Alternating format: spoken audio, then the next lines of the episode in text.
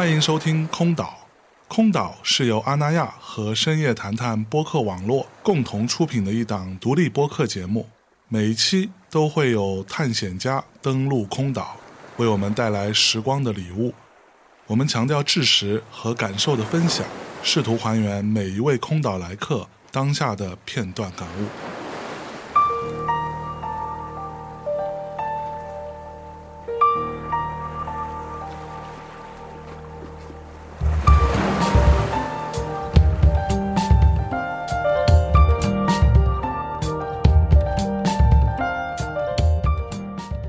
大家好，我是守岛人象征，欢迎收听海浪电影周与空岛独家策划的音频内容系列《海浪流声》。我们将在五月二十九日至六月一日连续四天为大家带来跨学科、跨圈层的精彩对谈。届时，空岛将迎来几位新的冒险家，他们或是充满着个人思想表达的电影创作者们，或是有独特个人风格的作家们。让我们和一期一会的电影爱好者们共同在海浪电影周的独特氛围中去交流、分享，并聆听不同艺术与生活的声音。现在大家收听的是《海浪留声》的第三期节目，让我们欢迎编剧陈舒老师。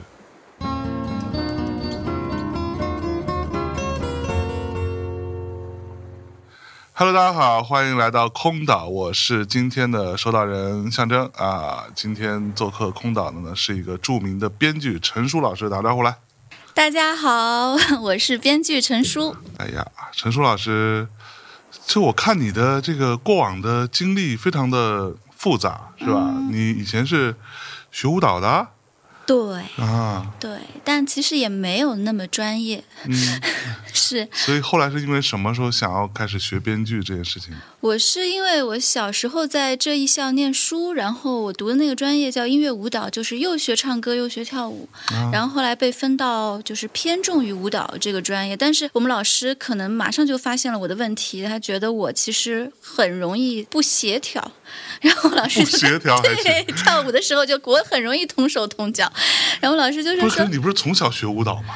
呃，其实我是从初中毕业开始进艺校的啊，也不算是那种童子功。嗯，对。然后当时其实就是爱慕虚荣，觉得跳舞的女孩子都是公主，都很漂亮，很骄傲。嗯嗯。然后对，然后就觉得我要去跳舞。然后老师发现说，你其实四肢不是很协调，你的小脑有点问题，但是你可以往大脑方向更发展一点。所以当时其实，在艺校念书的。的时候，我们自己就有一些社团，就很不合时宜的。当时在学校里面组织了一个话剧社的社团。OK，我觉得那时候对我影响比较深的是，有一天逛书店的时候看到了有一本书是孟京辉的《先锋戏剧档案》啊，我们是受同一本书的影响，当年，然后我就买了这本书，然后我一翻，当时觉得这本书好酷啊！天哪，就它对我来说，我觉得就是打开一个新世界的大门。当然，里面很多的戏剧的文本我都看，话剧的剧本我都看，叉叉叉啊，我爱叉叉叉，包括一个无政府主义者的意外死亡。但是他可能带给我双下山什么的。对，对我我觉得可能最大最大的一个意义吧，在于说我看到了他很多的导演手记。嗯，他导演手记里面有写到说啊，今天又排完了一出戏，在北冰马斯胡同里，在冬棉花胡同里面。然后呢，我们以往演员、朋友、导演，我们走在胡同的夜色里面，然后喝着啤酒，聊聊戏剧。我觉得天哪，竟然原来在。中国还有一帮人在过着这么如梦如幻的生活，然后那个地方叫北京，然后那个地方叫东棉花胡同。嗯，就我觉得那个心锚那个时候就种下了。然后自己在艺校的时候，我们排了《恋爱的犀牛》，就挑了一个最浅显的文本。《恋爱犀牛》你演谁？但是明明啦。哎呦喂，嚯！然后就特别无端端的对北京产生了一种向往，就好像觉得只要我考上了北京。然后去到了中央戏剧学院，我就能够过上像《先锋戏剧档案》里面那样的生活。对，那去了之后呢？差不多。真的吗？对我可能我们那个时候还早，因为那个时候南锣鼓巷还没有像现在这么商业化。对，像是一个旅游的一个景点。对，那那时候的南锣鼓巷还是属于学生，属于文青，嗯，属于那些。来来去去的一闪而过的明星啊，导演啊，演员们的，嗯。嗯，所以就如愿的学了编剧。对，如愿的向我老师说，往大脑方向发掘一下，就不要跟小脑较劲儿。OK，所以各位同学，如果对于呃我们的陈叔啊、不是很了解的话，那我大概念一些名字，你可能都会如雷贯耳啊，听说过至少，比如说啊、盲人电影院。啊，这个是二零一零年的韩国釜山电影节的最受观众欢迎奖，对，这好像是你很早期的一个作品是吧？对，这个是就是提笔开始写的第一部真人电影剧本。我写的第一个剧本是一个动画片剧本，哦，你还写过动画片呢？对我很喜欢动画，哦嗯，非常喜欢。我研究硕士毕业论文写的就是动画电影剧作研究，所以提笔写的第一个是动画片的剧本，但是。是那个时候动画制作环境可能没那么好，然后嗯所以就后来第二年写了《盲人电影院》，这个也是一个跟陆阳导演结缘的一个，就是达成合作的第一步。嗯嗯嗯，然后之后就是开始跟陆阳老师合作啊，包括《绣春刀》，对包括《绣春刀》的修罗战场，对，也包含后来的《刺杀小说家》，对吧？啊，是、嗯是是，其中他跟陆阳合作的主要是《绣春刀》的两部，还有《刺杀小说家》。嗯嗯，嗯嗯嗯，所以是满意的吗？对自己最终呈现出来的这个结果？肯定满意啊。但是 其实这是一个悖论，就是你问一嗯个写作的人或者写字的人，或者哪怕问导演就满意吗？他可能永远说他最满意的在下一步吧。永远是所谓遗憾的艺术，是吧？哎，对，那可能我呃第一次看到陈叔的这个名字啊，我当时就是跟《绣春刀》这个戏啊紧密的联系在一起。但是我看你写过很多各种各样的题材，嗯，但是比如说我们从目前一个比较世俗的标准，嗯呃，比如说豆瓣的评分啊，这个评分比较算是最高的一部作品《绣春刀》说起。那这部电影其实我当时电影院看还是蛮喜欢的，因为它，呃，怎么说呢，又很酷，然后整体在它的呃剧情推动，包括人物啊，包括台词各方面，其实都做到了还不错的一个水准。那也当时让很多年对于国内的相对来说比较，比如说武侠电影这个部分有一点点失望的我，当时哎燃起了一丝小小的火苗。谢谢。但是我的问题就是，这本来是一部非常男性荷尔蒙的电影啊，有大量的比如说权谋啊、打斗啊，就是作为一个女性编剧，你在这个刻画的这个过程当中，你会觉得你能够去 get 到他们这帮臭男人到底在搞什么吗？其实这里面有一个我也时常跟陆阳导演在说的一个段子。因为写完《绣春刀一》嘛，然后就他有时候会跟别人聊天说、嗯啊，我们编剧陈叔，陈叔怎么样？然后别人的第一个反应就说：“哦，他说原来你还跟你叔一块儿合作写剧本呢。就是 大家会以为潜意识的会觉得，就是他说的那个陈叔可能是一个中老年直男艺术家。我最开始看到的时候，我还想这个陈叔应该是个男的吧，我就 我就是这种感觉。对，然后后来我就借着这个笑话吧，就是反正这个玩笑吧，我就把自己的名字叫 uncle。啊、因为我又叫陈叔，我就叫大家叫我 Uncle 陈，所以就是我到现在微信的名字还叫 Uncle 陈对对对对，我觉得可能也是一个既定的印象吧。嗯，习惯了，起码在《绣春刀一》的时候，那个时候就是非常习惯了，已经。嗯，就这个事儿对你来说不是困难吗？不是，我觉得可能很重要的一点是，我们的导演也是编剧之一，我们两个一块儿合作写剧本，所以他是一个男性。然后我也没有觉得跟导演在合作的过程当中有需要特别去做一些性别置换啊，或者说嗯怎样的一个事情。我不知道其他的编剧是怎么样，就是我们自己在写剧本的时候，我觉得当我进入到男性的角色也好，或者进入到女性的角色也好，对我来说没有任何的沟壑。嗯，所以你之前也是会看一些这种武侠类的作品的。对，我看我小时候，今天上午的论坛上面还呃，大家每一个老师都在说自己跟武侠最早的接触是在什么时候。我印象最早的应该差不多在我小学五六年级的时候，你在看的是什么？就也是入门阶，先看古龙，因为金庸的其实可能对于一个小学生来说有点复杂了。对对对，所以就我就我爸看古龙，我爸是古龙迷，我爸有古龙的全套，啊，所以那个时候从五六年级的时候，我就会每天早上提早一个小时起床，嗯提早一个小时，那个一个小时就属于我自己的时间，然后我就会拿一本我爸的古龙，然后在厨房里面看，每天看一个小时。等等，早上起来那个时候，我那个时候都是强迫用来去背单词或者背课文的。那你是好学生，我不是。哇，就就是你知道那个时候，就比如说父母啊、老师都会说，你早上起来那时候是记忆力最好的时候，你一定要用来看一些有用的东西，千万不要看闲书什么之类的。对，所以你看完之后是不是会就记得比较清楚？可能是，嗯而且那个时候的不管是记忆还是那种就是。它的那种愉悦感和快感，他其实好像跟早晨联系了在一起，就到现在，他还是有一种很愉悦、很爽的记忆。是，所以从一开始你接触到武侠小说这件事情，对于你来说是没有什么看不懂的部分，比如说男人和男人之间这种所谓的情感啊，莫名其妙的这些所谓义气啊这种事情。没有，而且你会发现，其实对于小孩来说，其实古龙已经有一点。色情暴力了，是 有一点，有一点，有一点，也有时候甚至不是有一点，还是挺色情暴力的。对你作为一种就是好奇吧，然后窥私吧，但那可比看琼瑶带劲儿多。我当时看古龙也是因为这个我才喜欢看的，好吗？啊，是你说比那个时候看什么？席娟啊，琼瑶啊，言情小说啊，这个要带所以我我大致已经可以揣测，我们俩应该是同一个年代。肯定是。什么席娟 是不是出现了？是是，肯定是。OK，嗯嗯，接下来这个谈话可能会有一些，也是我最近非常好奇的一些部分啊，就是因为我自己在音乐行业，嗯，所以音乐圈里边，举个例子，比如说很多跟技术，嗯，或者说跟设备。或者跟现场的一些操控相关的，嗯，大体上都是男生为主。对我前一阵也跟一个朋友聊天，也发现，哎，现在越来越多的女生加入到这个当中去。嗯，当然，这个里面其实我并不是在说，呃，音乐圈有那么明确的所谓性别的优势，就是所谓男生好像干得更好。其实有很大的原因。举个例子，比如说舞台助理这件事情，他可能很大层面上要做的事情是关于怎么接线或者怎么搬运设备。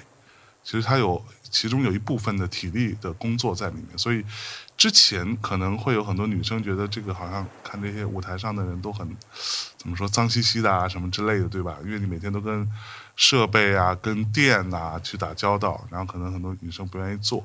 但是越来越多的女性在我的观察当中开始加入到这个行业当中去，同时她们因为这个是当然是我个人的偏见啊，就是我觉得女性做的更好。就因为他们可能真的更加细心，嗯，对他们对于就是所谓传统上讲的比较偏理工的这么一块儿东西，一旦他去了解了之后，发现他就是做的比男生要细致的多，出问题的几率会变少，嗯，对。那其实我觉得在影视行业当中，其实这个部分也是蛮明显的一个状况哈。就是我们先找一个比较浅的，咱们先开始聊，比如说编剧这件事情。那我听到过之前有的说法说，女性的编剧。比较擅长写感情这件事情，当然也有很多，比如说我很喜欢的另外一个呃漫画家叫井上雄彦，他也也公开的说过，说他不会写感情，他的说辞是的，因为我不懂女人 什么之类的，对吧？那所以就会慢慢的让人感觉女性比较擅长写情感这件事情，但是男性可能会写一些什么历史啦、战争啦什么，对吧？就就相对所谓的打引号的格局大一点的东西。这件事情对于女性的电影从业者来说，是不是一种刻板印象？对于你来看，啊，我觉得是，但是我很同意，就您刚才说的观点，就是，呃，女性的书写者她更会写感情，嗯，但是有另一半没说明白的是，其他的不管是。推理的、悬疑的、大剧情的、历史的，女性的同样擅长。哎，所以就是女性擅长所有。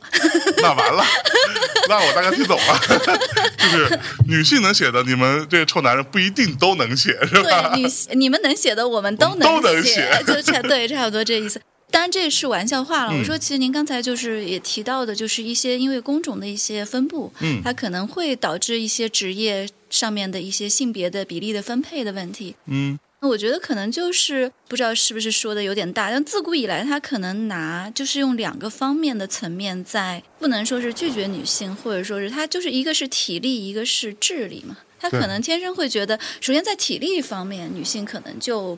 天生的是不如男性。对，从狩猎属性上的东西来说是体力劳动啊，或者说是打仗啊什么的，女性可能天赋，其他是智力。但其实我觉得在现当代社会，就这两个坑其实都是被填平。首先体力上面，我们现在的呃大家吃的都很有营养，对，就是。大家都在运动健身，他的其实都有甚至都有减肥的困扰。哎，就体力上面我们的差距其实在缩小。对，其次，在智力上面，大家以前可能就是男性和女性他接受教育的机会是不均等的。嗯，那现在其实男女性我们接受教育的机会是均等的，甚至在一些学业层面上面，女性的表现非常的出色和优异，所以在智力上面，其实它这个差距几乎没有了，为对零。，其实并没有任何的呃所谓的科研可以证明男女的智力有差别。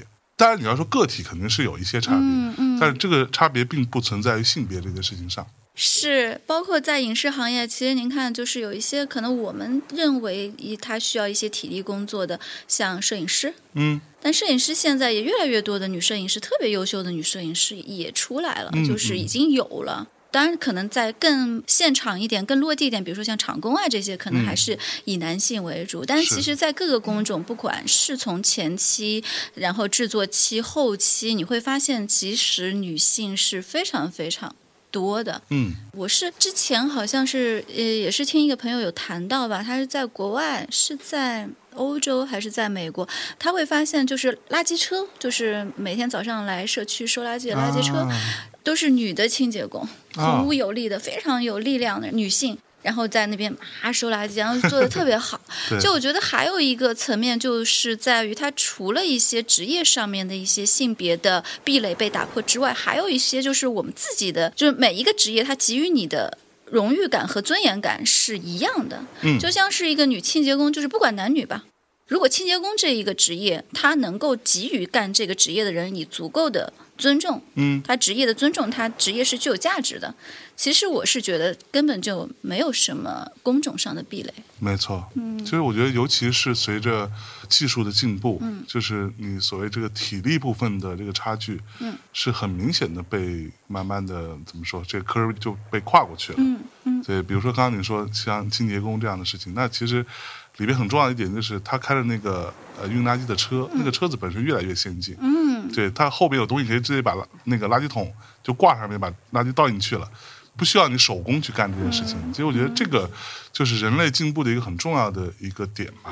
对，也包含我们之前也讲过说，可能女性地位的提高一个很重要的点就是在于工业革命之后，那你会发现有大量的机器的产生，那男女操作其实都没有本质差别。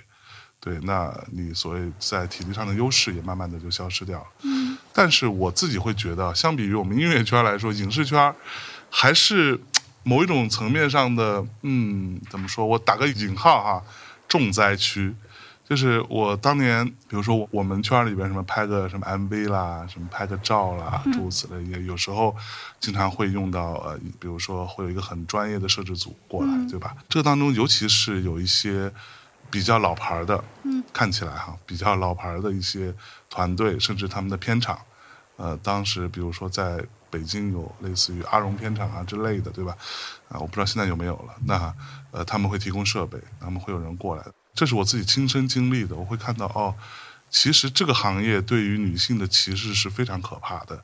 我不知道现在还有没有，或者说你还有没有其他的一些让你觉得不吐不快的对于女性的一些歧视？比如说，女生是不能做设备箱的。哎，对，这个有听到听过老剧组对对对对，他这个其实一脉相承，我觉得对。就是可能就包括我们自己回老家，或者说嗯。是就是一种所谓约定俗成的一些认知上面，就比如说女孩子经期的时候是不可以去寺庙的。对，对，对。然后就是我觉得它是一样的，就是说嗯。女孩不能做设备箱，她对。会晦气，或者说，是她会有这这是你知道这个东西，当时我发现的情况就是，我记得当时是好像是我们呃侧拍，就是拍 MV 嘛，我们有一个侧拍的摄影师，那个摄影师的助理是一个小姑娘，嗯就是其实她真的很累，因为作为摄影助理，其实要背好多东西的，对吧？完了，在现场跑来跑去，又是大夏天，人家就真的很累。嗯然后像我们呢，那设备箱搁那儿，我们就坐一下，没人说我们。然后那个小姑娘就，我跟她说过来过来过来，坐我旁边过来喝一个冰可乐什么的，休整一下。结果他刚要坐，他旁边就真的是大发雷霆，嗯然后就说你要做，今天就不要拍了。嗯然后我就很奇怪，我就去问他，我说为什么？因为晦气。嗯我说那他做为什么会晦气？他说因为她是女的啊。我说女的就晦气，这个是我非常大受震撼。那时候她二十二岁，嗯啊，对对我也不了解。你说就是嗯因为她是因为本身是女性的性别，她就是有晦气的这个标签，还是说她如果我们就是在说如果经期她不能进寺庙这种事情，嗯她是不是再去想她更？原生的那个恐惧是来自于哪里？她是对于，就她经期，她可能是跟女性的生殖是有关系的。嗯，就对于女性生殖这个事情，她是不是她觉得它是一个不雅的事情，它是一个隐秘的事情，它是一个让人觉得恐惧。它其实又需要这种生殖的能量，因为它是生命之源，但同时需要这种能量的时候，它又要禁锢住它，嗯就是又要给它添加一种说它是不洁的，嗯或者说是它是不雅的，的一种标签。我觉得是不是？也是一种控制呢？我觉得是，就是就是像你自己没有碰到过这种状况吗？呃，我自己没有，可能就是我比较幸运。我觉得我入行的时候，可能接触的是年轻的，像陆阳都比较年轻的导演和年轻的合作者，所以大家基本上我们剧组八零后、九零后，所以相对来说都没有这样的事儿。嗯嗯，没有这样的事情。你真的还蛮不错的。而且我会觉得现在的行业环境，因为听说过剧组以前的一些规则啊，或者说一些约定俗成啊，它更多可能是发生在更老派一点的。对，更老派一点的、更父权一点的 剧组当中，但是其实现在导演越来越年轻化，八零九零的后，就整个剧组的气氛和环境越来越少这一类的事情会。嗯真的是。那比如说，我也听过我一个朋友啊，他之前跟我讲说，怎么说呢？他也不能算我多好的朋友吧，就是之前工作认识的一个人。他跟我说，就是呃，我可能要出差去上海，嗯，然后我说干嘛去？他说我要进一个组。然后我说哦，我说那还蛮好的，你不是很喜欢电影吗？然后他跟我说，可是我有点纠结。我说纠结的点是什么？钱没给够吗？还是怎样？然后他说不是，因为对方是一个女导演。然后我说女导演的问题是，她说女导演比较情绪化，我就很担心在现场她老发飙或者怎么样，我我 我觉得压力很大什么的，就是类似这样的说法。其实这个状况发生的时间不是很久啊，大概也就两三年前吧，嗯就在疫情刚开始之前一点点时间。后来估计他们也没有去成，因为疫情了。嗯后来我在想说，女导演很容易情绪化，嗯，这件事情难道是一个大家或者说有很多人是认可的，或者说默认的一个事实吗？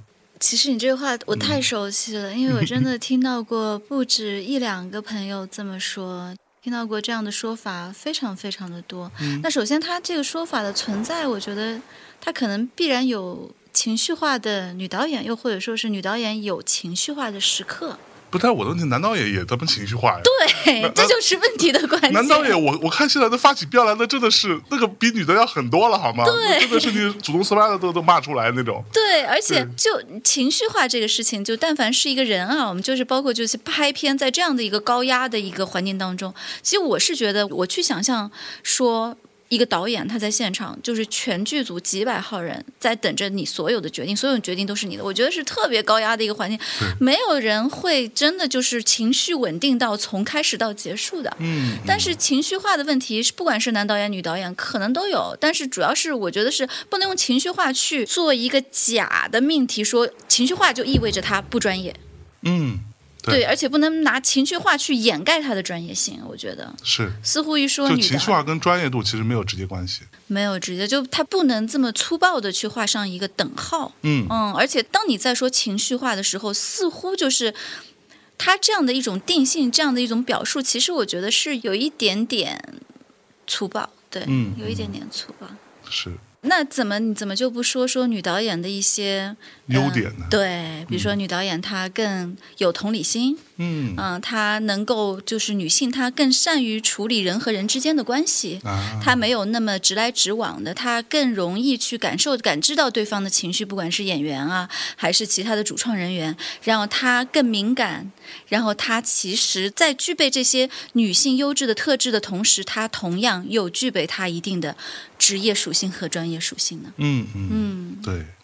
那比如说哈，在一些比如行业论坛啦，或者一些嗯公开场合介绍你或者介绍别的女性电影从业者的时候，总会有这样的说法啊。这个说法到今天为止依然是很常见的。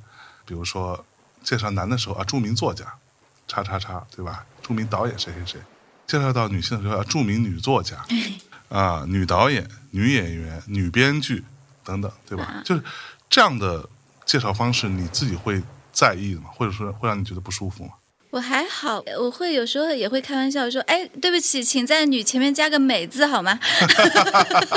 就可能就对方也会一震，但是我觉得就是对于这方面的事情，其实有一些朋友也会，或者说是有一些声音也会一直提哈，就关于说我们在我们的职业前面是不是需要加性别，就包括出名单的时候，为什么一六名单要在旁边这个括弧有一个“女”女字？对其实我觉得，其实大家可以更放松一点，或者说是更宽容一点。我们要知道，就是我们这么一步一步走过来，就是中国女性啊，就这么一步一步解放过来，她总是她可能有一个循序渐进的过程，她可能真的就是之前行业内不管是作家、编剧，还是导演，或者是还是其他的一些工种吧，或者职业吧，它的确是女性很少。嗯你可能我们可以幻化成一种想法，就觉得哇，他们觉得我们很珍贵呢。你心态真好。就他觉得哦，以前真的是很少，所以真的是就像珍珠一样，他要特别标注出来，此处有一颗珍珠。嗯，你们大家注意一下。嗯，是，那这样子标签对于你们在创作或者说表达的时候，会是某一种束缚吗？或者是一个框？他可能就会有一些，我觉得。无伤大雅的，但是他会有一些可能既定的印象，就比如说，如果我写的不是绣春刀，就是不是这一类型题材呢，大部分可能他们有爱情向的项目，或者说是有家庭伦理方面向的项目，他们首先会想到的是，哎，女性编剧。啊，对，但是你可能也要付出一些解释成本哈。就比如说，所有人都问，哎，陈叔，你自己最喜欢、最擅长的题材是什么？然后我就说，我会说啊，除了纯爱、甜宠啊、大玄幻，然后鬼霸道总裁鬼片之外，我都还可以。是不是？对但是我身边也有女编剧，就女性的编剧，她就是很喜欢爱情的题材。甜甜他就是甜宠也可以。对甜宠，它也真的就是磕的不行不行的，我觉得这是一点问题都没有。就像你喜欢 Hello Kitty，我喜欢机甲，就是每一个女孩她自己的喜好都各有她自己的擅长和偏好，嗯但是可能就是大家可以放着一种更开放的态度，嗯。对，去想每一个项目，它可能匹配的到底是男编剧还是女编剧。包括现在有一些男编剧写甜宠写的特别棒，就是你会发现他的那种 bling bling 的这些又甜又虐的东西，真的比女生要会，很会，非常会。嗯，这我没想到，我真的，真的，真的。是，嗯嗯，哎，那除了性别上的一些强调之外，哈，比如说有的时候你会觉得一些女性的电影人，他们所做的作品，他的电影往往就会、很多时候啊，嗯。是会被贴上所谓女性电影嗯。这样的标签。嗯。那你觉得，在你看来，女性的身份与女性题材的作品，嗯，这样子的绑定，是不是也是某一种偏见，或者是使得大家更有被限制的这种感觉？从这个层面上来说，我觉得可能是一种怎么说，也是一种禁锢，或者说是它是一种局限。嗯但是其实换一个角度来说，可以把它理解成一种突围的方式。嗯比如说，我们说女性创作者，然后女性议题，嗯它绑定在一起，它的这个拳头会不会更集中？就它的力量会更集中，它给人的那种初印象会不会更极致？嗯我记得好像是在我和我的父辈里面，然后子怡导演章子怡导演拍的嗯那一支短片里面，他其实我在看他们发的那些幕后的剧照啊、工作照，哦，她是女制片人、嗯女编剧，然后章子怡导演女导演。女演员，就她的那个，你会感觉到一种女性的力量在做一件事儿，而且完成了一个特别好的一个作品。嗯你会觉得是，她的确是很特殊，嗯。所以我觉得女性议题这个东西，他说把女性身份和女性议题绑在一起，如果我们把它视为一种宣传的策略，又或者说视为一种我们进入到这个市场的一种先行的姿态，嗯。它有时候可能也会引起一些关注和话题。嗯那我觉得这是一个比较正向的一个东西。嗯嗯，嗯嗯嗯。你真的蛮乐观的。但是的确是有一个，我们在开会的时候，前两天我们还在说，这是一个不可争辩的事实，它就是在电影市场上面，它我们去看，就是票房前几的，或者说真正大卖的那些类型也好，或者题材也好，它还是男性向的，或者说换句话说，它的主角是男性的。对，就是你现在以一个女性主角大卖的，我们捋了一遍，好像只有李焕英。哦，哎，对对，李焕英是一个女性向的一个卖的非常好。嗯那其他你真正的是要做一个大女主的一个戏，然后要在市场上赢得一个非常不错的电影表现，其实有点难。就大女主的戏，她可能能做到，比如说两三亿。几亿的，就是这已经是非常好的了。就你，但是你要突破一到一种话题性的那种票房的高度，对高度，其实很难。但是这个不只是中国的电影市场，嗯，其实好莱坞也一样。是，嗯，就是大家也会问，但好莱坞也在进步啊，说为什么超级英雄里面没有女性，然后有神奇女侠，但是它大部分的大卖的，或者说是口碑票房双丰收的，还是几乎是男性主角、男性向的故事。这个情况，就这样的一个状况，在你看来是因为怎么说？就是万恶的父权制这件事情，它还还没有被完全的推翻掉，就是我们还没有进化到那一步吗？就是电影只不过是一个结果，是这样吗？还是怎样？我觉得我可能想的会更大一点，可能更嗯虚一点哈。我觉得它整个就是艺术也好，或者说是故事也好、叙事也好，它其实是跟我们自己活的样子是有关系的。嗯哼，就是为什么自古以来英雄的史诗的英雄，我们就是那个单人旁的他呢？就可能就是因为他大部分在征服世界、征战世界或者在书写传奇的还是男性为主，是，他就不可避免的在你在叙事的那个你的叙事习惯就是一个男性的叙事习惯，嗯，就是我们女性还没有真正到活出我们自己的真正的那个世界。其实大部分就虽然我们现在就已经在生活当中，我觉得已经。非常棒了，尤其在 一线城市北上广，我觉得她其实女性的地位也好啊，女性的她自己的力量也好，已经是非常可见了。嗯但是你去在纵观你说整个的历史长河还是怎么样，就是她参与到历史主事件当中的女性的确是缺席的。嗯，那她女性她本身的缺席，然后为什么她就导致我们在叙事当中一涉及到说女性题材、女性议题，她就是。跟婚姻有关，嗯。跟情爱关系有关，跟家庭有关，跟亲缘有关，跟抚养父母、子女、嗯嗯。跟这些有关。其实我们还没有完全真正的从生育、从家庭当中解放出来，是，这个是一个全人类的现状。对，它导致着我们这样的一个生活的状态，它其实是直接会影响到故事的状态。嗯。你哪怕现在硬写硬写一个女性去征服世界的故事是，它可能也没有那么夯实的基底，嗯，它只能少数。就我们就木兰从军，对，它就是一个少数的古代的传奇，是，对，但它不是一个普遍的故事。对，但是即便像木兰从军，我也看到过有一些女性主义者们会说，只能说是某一种性转嘛，她把它转移到了一个男性的身上，他才可以去完成后边的这些事情。嗯，然后只不过是说整个故事的一前一后，她是女性。嗯，对，所以在有一些相对比较极端的说法说，这也是一个男性的阴谋这样子。阴谋，阴谋就是他的大概意思就是说，如果你是女儿身，你就做不到这件事儿。你必须把自己变成男的，你才能干这个事儿，对吧？你才能变成一个很厉害的、真杀伐果断的一个名将，对吧？嗯，对。但是你名将完了，你回到家，你最后还是要嫁人的。嗯，他最终的落点是落到这里嘛？嗯，对。而且他的那个他的起始点也不是为了自我价值的实现，而是为了替父从军，替父从军对 对对，是为了尽孝。是，嗯。那像这样的情况，其实就是你作为编剧的话，你不会觉得很烦吗？这个烦可能就是与生俱来的就烦了，嗯，就是他主要我觉得就是在这个烦闷当中吧，他如何能够做到自己能做到的事儿，嗯就能做到的一点点的事情，就比如说我。如果我手上在写一个呃故事，那故事里的女性，我能不能去表达最真实的，而不是男性臆想中的那种女性呢？我能不能真正的就是勇敢的去表达最真实的女性呢？嗯那比如说我在写一个古代的故事、武侠的故事，那里面的女性她能不能像男性一样有力量呢？嗯，而不是说作为一个花瓶的角色呢？是，就是我觉得她就是一点一滴的去做，嗯而且我觉得现在大众的认知度也越来越好。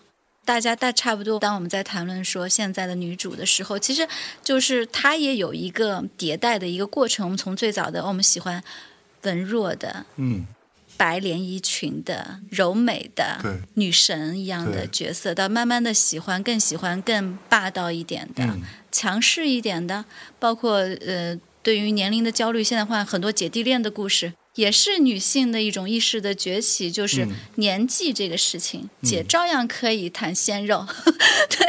高吧，对她其实她就一代一代的过来，我觉得她都会有一些进步。虽然可能一些人也会说啊，你这个进步其实还是在男性凝视或者说是一种男性的期许下面在走，但是我觉得走总比不走好。嗯，嗯，至少有变化。对，嗯嗯，哎，这里我突然想岔开来有一个话题，因为我自己是一个很喜欢玩游戏的人。嗯我记得这个是美国那边吧，好像他们有专门的一个组织，嗯，其实就在讨论说，凭什么游戏里的女性形象都是那样？怎么说呢？就是，嗯，各位同学可以想象啊，即便你不玩游戏，或者你看动画也是一样，这种虚拟作品当中的这些女性形象都是非常所谓的符合直男的审美的。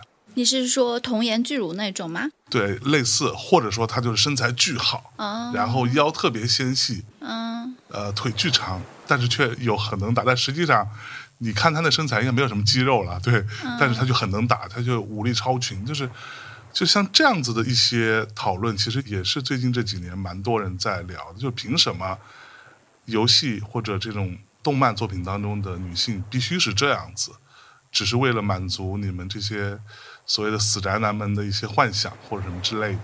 就这个事儿，在你看来会不会有点矫枉过正？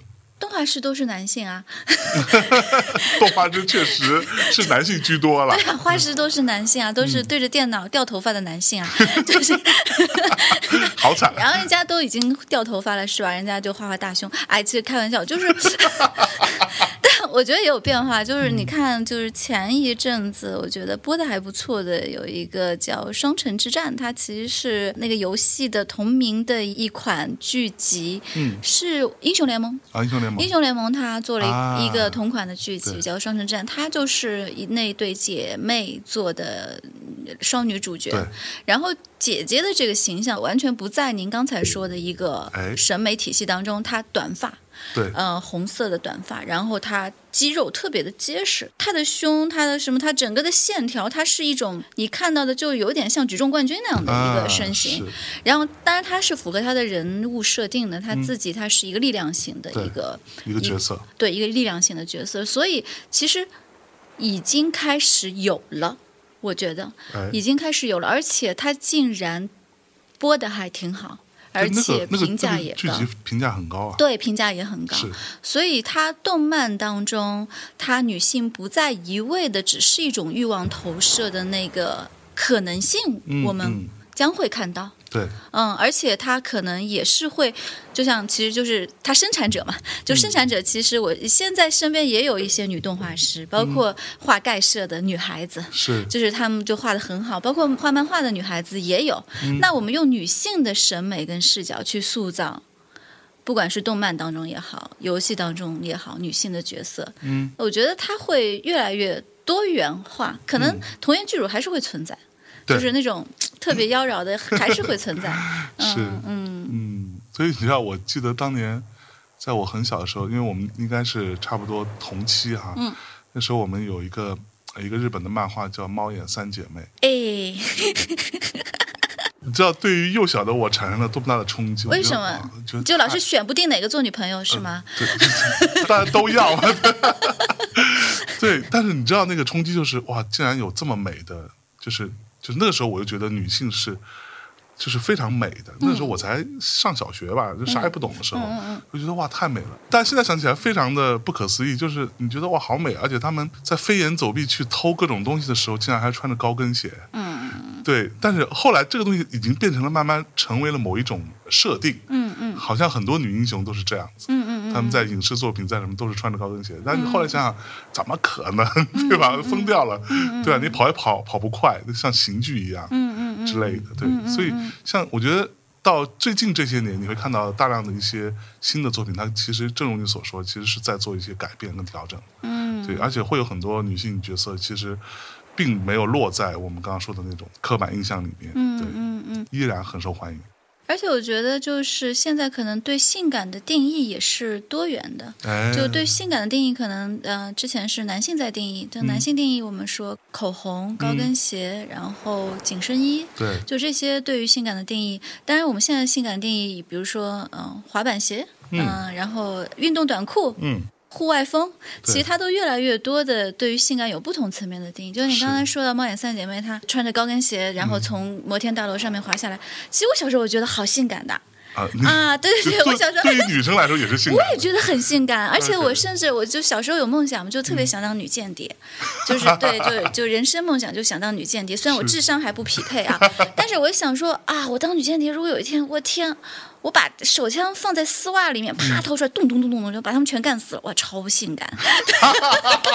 但当然，可能我也要检讨我自己啊，就是这个可能也是因为男性凝视哈，就是因为就是 就男性赋予我们性感的定义对，但是我现在也没办法，已经被赋予了。但是我自己作为一个男啊，不是作为一个女性，就是是男的女的，你给说清楚了。我同样仍然觉得还挺性感的呀。就是我觉得他可能他穿着运动服，他穿着跑鞋，然后他在中央公园跑步，然后去枪杀一个前总统，也很性感。嗯然后他穿着礼服从大楼里面破窗而出，对也很性感。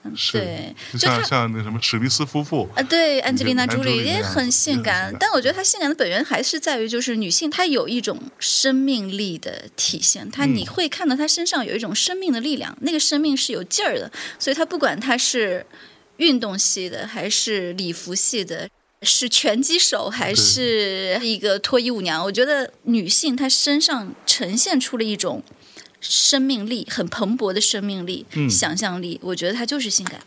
是，嗯嗯，那我们拉回来，就是从你个人来说啊，你有这么多的丰富的工作经验，包括你的生活经验，对吧？那难道就没有过任何时刻是你因为女性的身份被质疑的吗？举个例子，比如说。你说哎，我就要写《绣春刀》了，那难道就没有人说，嗯你一姑娘你能写得了这种男人戏吗？什么之类的？工作上还好，但是有一个嗯时刻，你刚才也说，我忽然脑子里面冒出了一个时刻，嗯就是我记得我那个时候已经写完《绣春刀一》了，然后好像嗯在做《绣春刀二》也快上映了，然后那个时候我有男朋友，嗯然后我男朋友也是一个导演。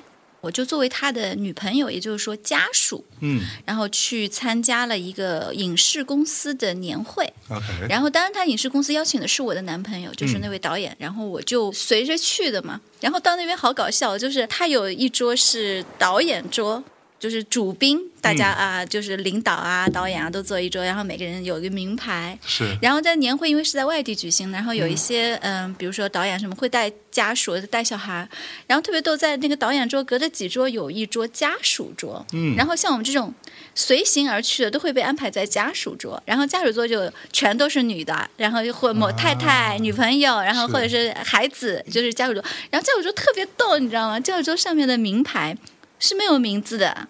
啊，就是呃，主桌上面是有名字的，是某某导演，像就是是是有名有姓的。是然后家属桌上面特别多，叫什么类似于就是王太太、陈太太、李小姐。还有一个最逗的是王小孩，就是可能就是那个姓王的某位先生的小孩，叫王小孩，就我当时就是惊诧，再加上喜感吧，我当时就笑出来了。然后大家就啊坐在那桌吃饭。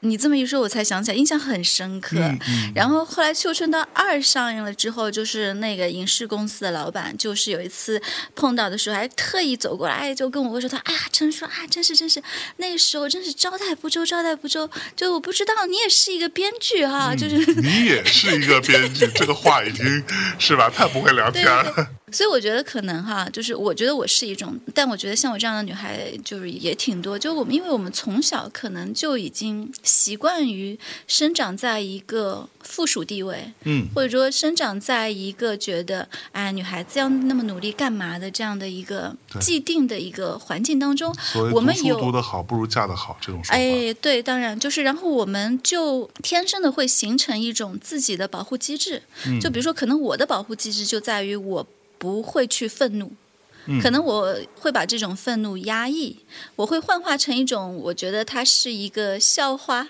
嗯。它是一个玩笑，我会用一种相对抽离的方式去看待它，就像那一桌亲属桌一样，是。就是可关键你跟小孩一桌哎，哎，你不觉得是一种侮辱吗跟？家属不，我觉得不侮辱也可以，但是你不能说是李太太、王太太、王小孩，这我觉得有点搞笑我。小孩太对，有点搞笑，就是，呃我想什么年代了都，所以我就可能就是这是我一种自己形成的一种天然的保护和反击的方式，嗯嗯，就我会抽离的去看待它，然后我会一笑置之，在我自己力所能及的时候，我为女性写女性的故事，写女性的角色，嗯然后如果需要的话，为女性发声，帮助需要帮助的女性，就可能这是我的方式。嗯嗯嗯，是。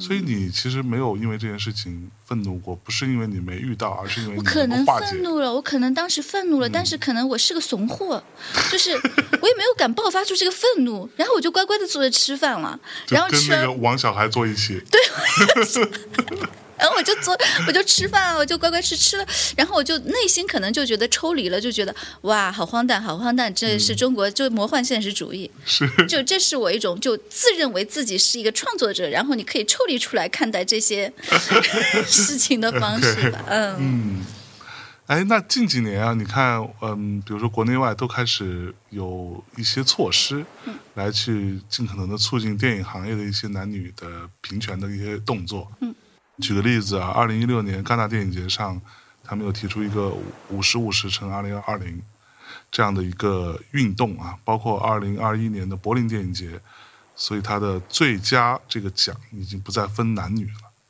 这个部分呢，我其实是想跟您稍微探讨一下，就是你作为从业者，那你自己看类似的这些举措，它的意义大吗？或者说，真的对于女性的处境是有帮助的吗？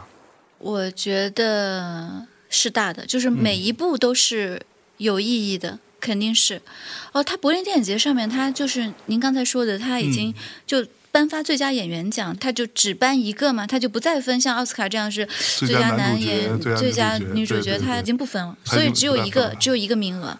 这个我不确定，但是我觉得他很有可能就是，就比如说是颁一到两个之类的哈，但是他就是刻意的不再说是男主角、女主角这个事情。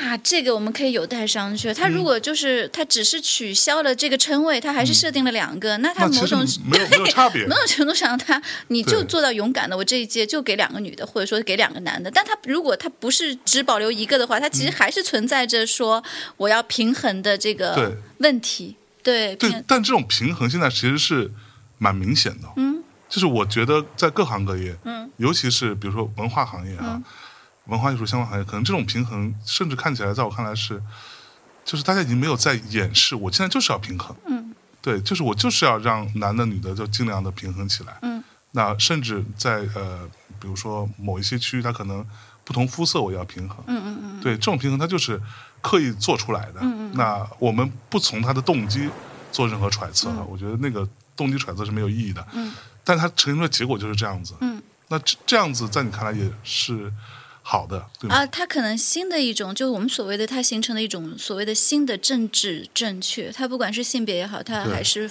种族也好，是，它可能就有一点，就我们都在说它有一点矫枉过正，嗯就是它有一点怎么说，就过于反弹了。嗯，就包括杰克罗琳那件事儿，其实真的是非常直观的体现出了这一点。我觉得现在人的被冒犯感的边界，它其实现在是我觉得越来越不够自在。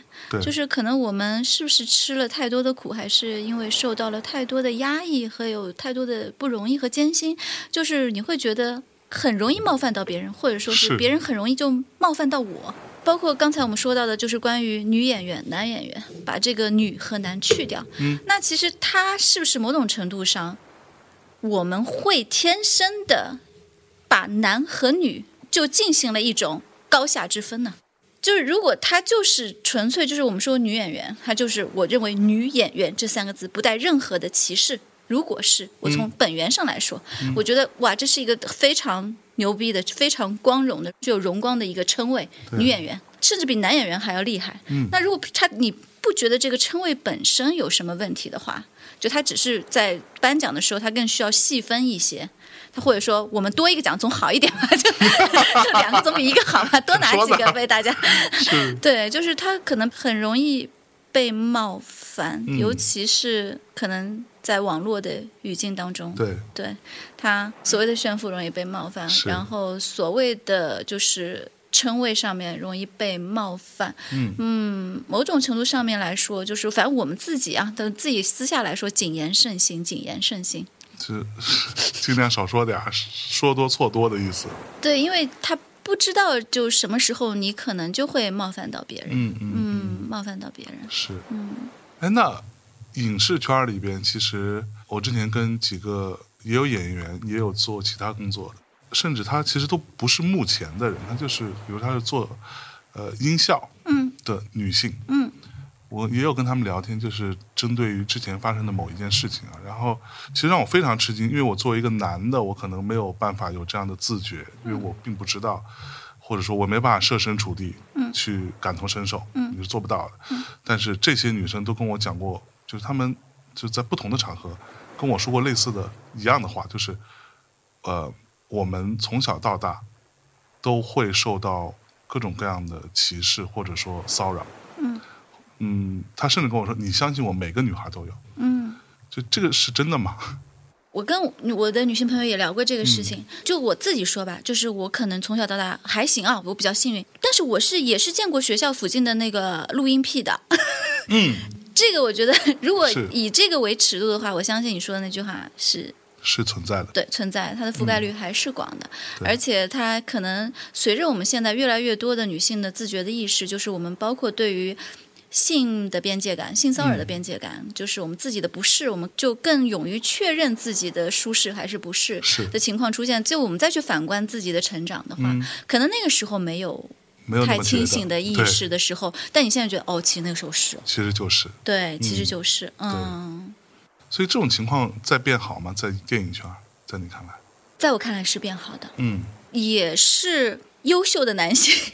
可能就是说，更多的年轻的大家接受的教育，或者说大家接受的意识形态、接受的男女之间的观念，它其实每一代的更迭，代际和代际之间，它都会有很大程度上的进步。嗯我们那天还在跟一个男导演，前段时间我跟一个女朋友女演员也是，然后我们喝了点酒，我们就在聊，跟一个男导演我们在都好朋友，我们自己在聊天，在讨论关于女生要不要戴 bra 的问题。嗯，啊，就是你会发现，其实大家的思想都挺共平的，挺一致的。对啊，其实，因为现在他越来越多的年轻人进入到了这样的一个主流的话语权当中，就影视行业的主流的话语权当中，创作者啊也是。所以，我觉得他的对女性的尊重也好，或者说是不管是在工作上面，还是在日常交往上面，就影视圈，嗯我认为是会越来越好的。是，嗯嗯。那从一个编剧角度来说，嗯，你去看这几年的我们的影视作品当中的这些女性的角色，嗯，她们的这些形象的变化，你觉得会有某一种趋势可以去判断吗？哎呦，你看你这问题一下子就直击到了问题的本质。嗯，就是女性的荧幕形象是如此的缺失，哦，对 哦、得想，你知道吗？对对你现在就问说啊，我们就是近十年，然后中国的呃荧幕形象中人物当中，你说你如数家珍能够说出来，好像都是男性，对，哎，都是男性。比如说吴京 之类的，对吧？对，吴京老师，全都是这些，对你说，其实就特别优秀的作品，像《药神》啊，嗯我不是《药神》里面的徐峥老师啊，就包括呃《流浪地球》里面的，就是都是其实都是男性。你这女性，她的确是，你看，我得想一想，嗯我得想一想。你现在我一拍脑门，我能想起来，倒反倒是一个动画片，然后动画片叫《雄狮少年》。啊，对，《雄狮少年》它里面的那个女性角色就，哎，有点，虽然她出场的非常少哈，嗯。她女性角色她不再是一个陪衬，或者说她不再是一个花瓶，他是男主角的导师的一个角色的一个形象，就是那个女孩子，她是一个舞狮的一个高手，她一出场，她的精湛的技艺就一下子就把少年给镇住了。然后少年就看到这个女孩之后，她应应该比她大一点吧，是个姐姐，反正对。特别飒、特别帅气的一个武艺高超的一个姐姐。然后少年因为她才爱上了舞狮，或者说因为他的一个。点拨跟启发，然后女性这时候她具有力量，但她同时又温柔。她告诉少年说：“你看，你是被英雄花砸中的男人哦，你可以去舞狮的。”她其实又用女性的这种温柔去给予了一个留守少年的一颗孤单的心，让他找到一个自己爱的事情，然后成为从病猫变成雄狮。我觉得那个女性角色就很不错。嗯，确实还是有变化。是，对它是会有一些变化。对我自己回想起来，早年间的真的就有印象的电影当中的女性角色真的不多。嗯哼，对，或者说有很多都是花瓶的状态。她不是某人的妻子，就是某人的女儿。对，对就她甚至对于剧情起不到太多的推进，但除非她死了，对吧？就这个人死了，很有可能就变成那个某个主角报仇的一个推动，那也对就是这样子而已。对对。嗯，哎呀，那在咱们这次海浪电影周当中，你有没有印象比较深刻的女性创作者或者相关的一些作品吗？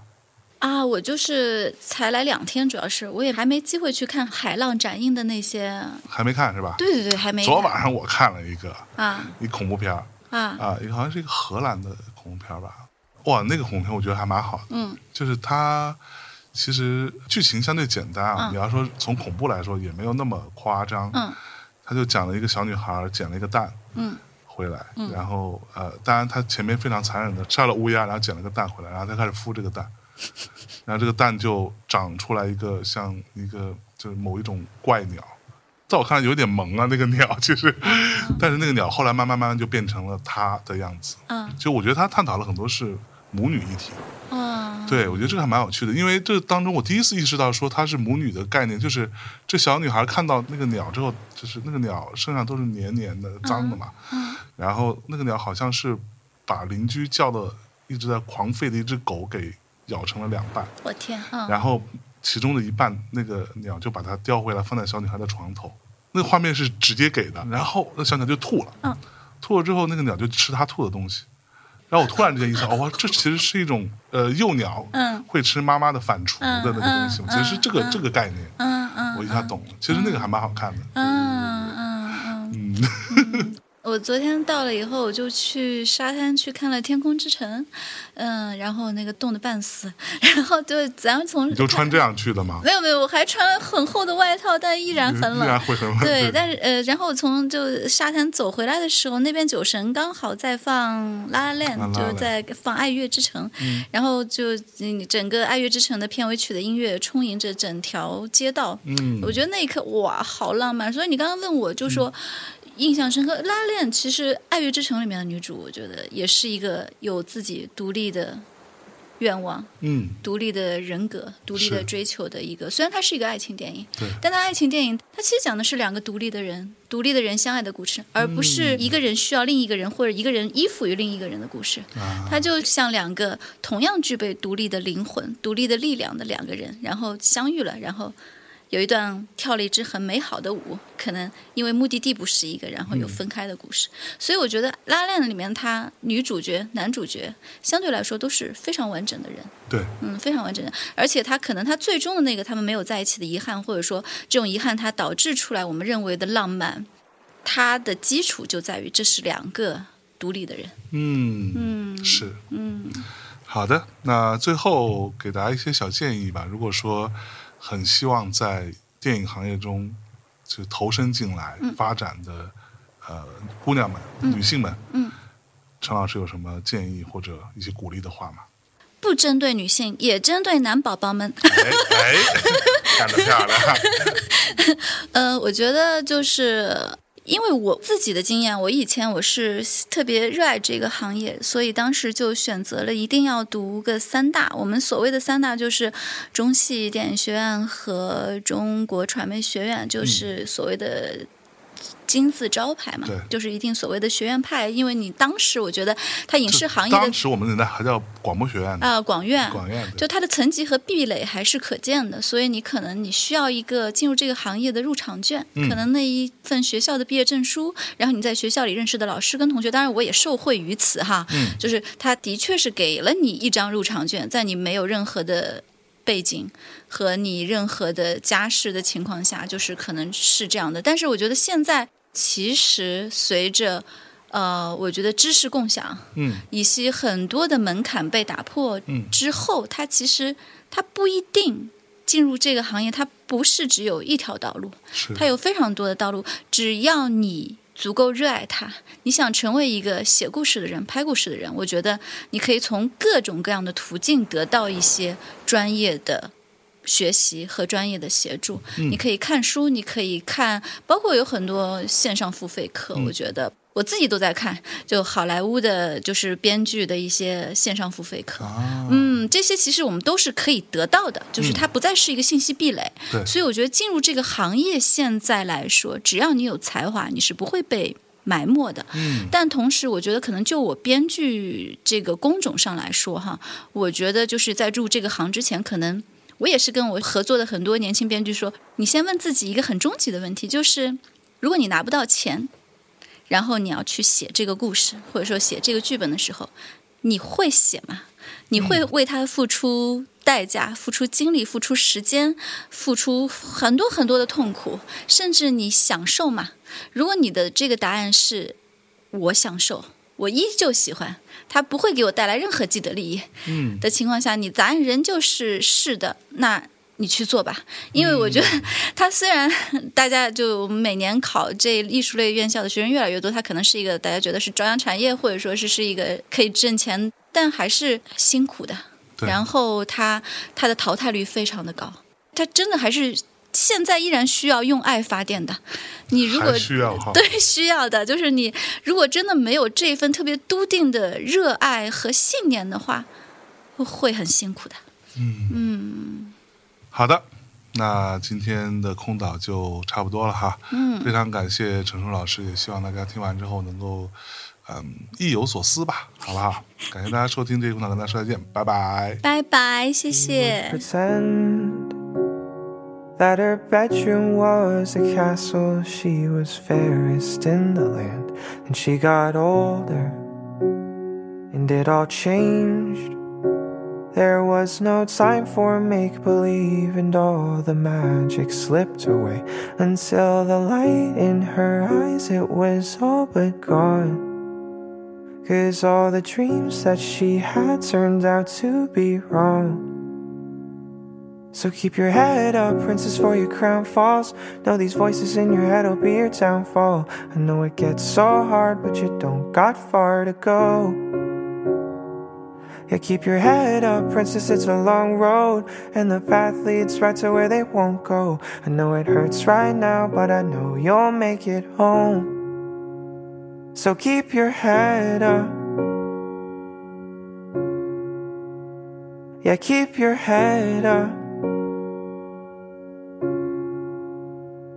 Now she's grown up, works at a bar. She traded makeshift gowns for serving rounds from sunrise till it's dark.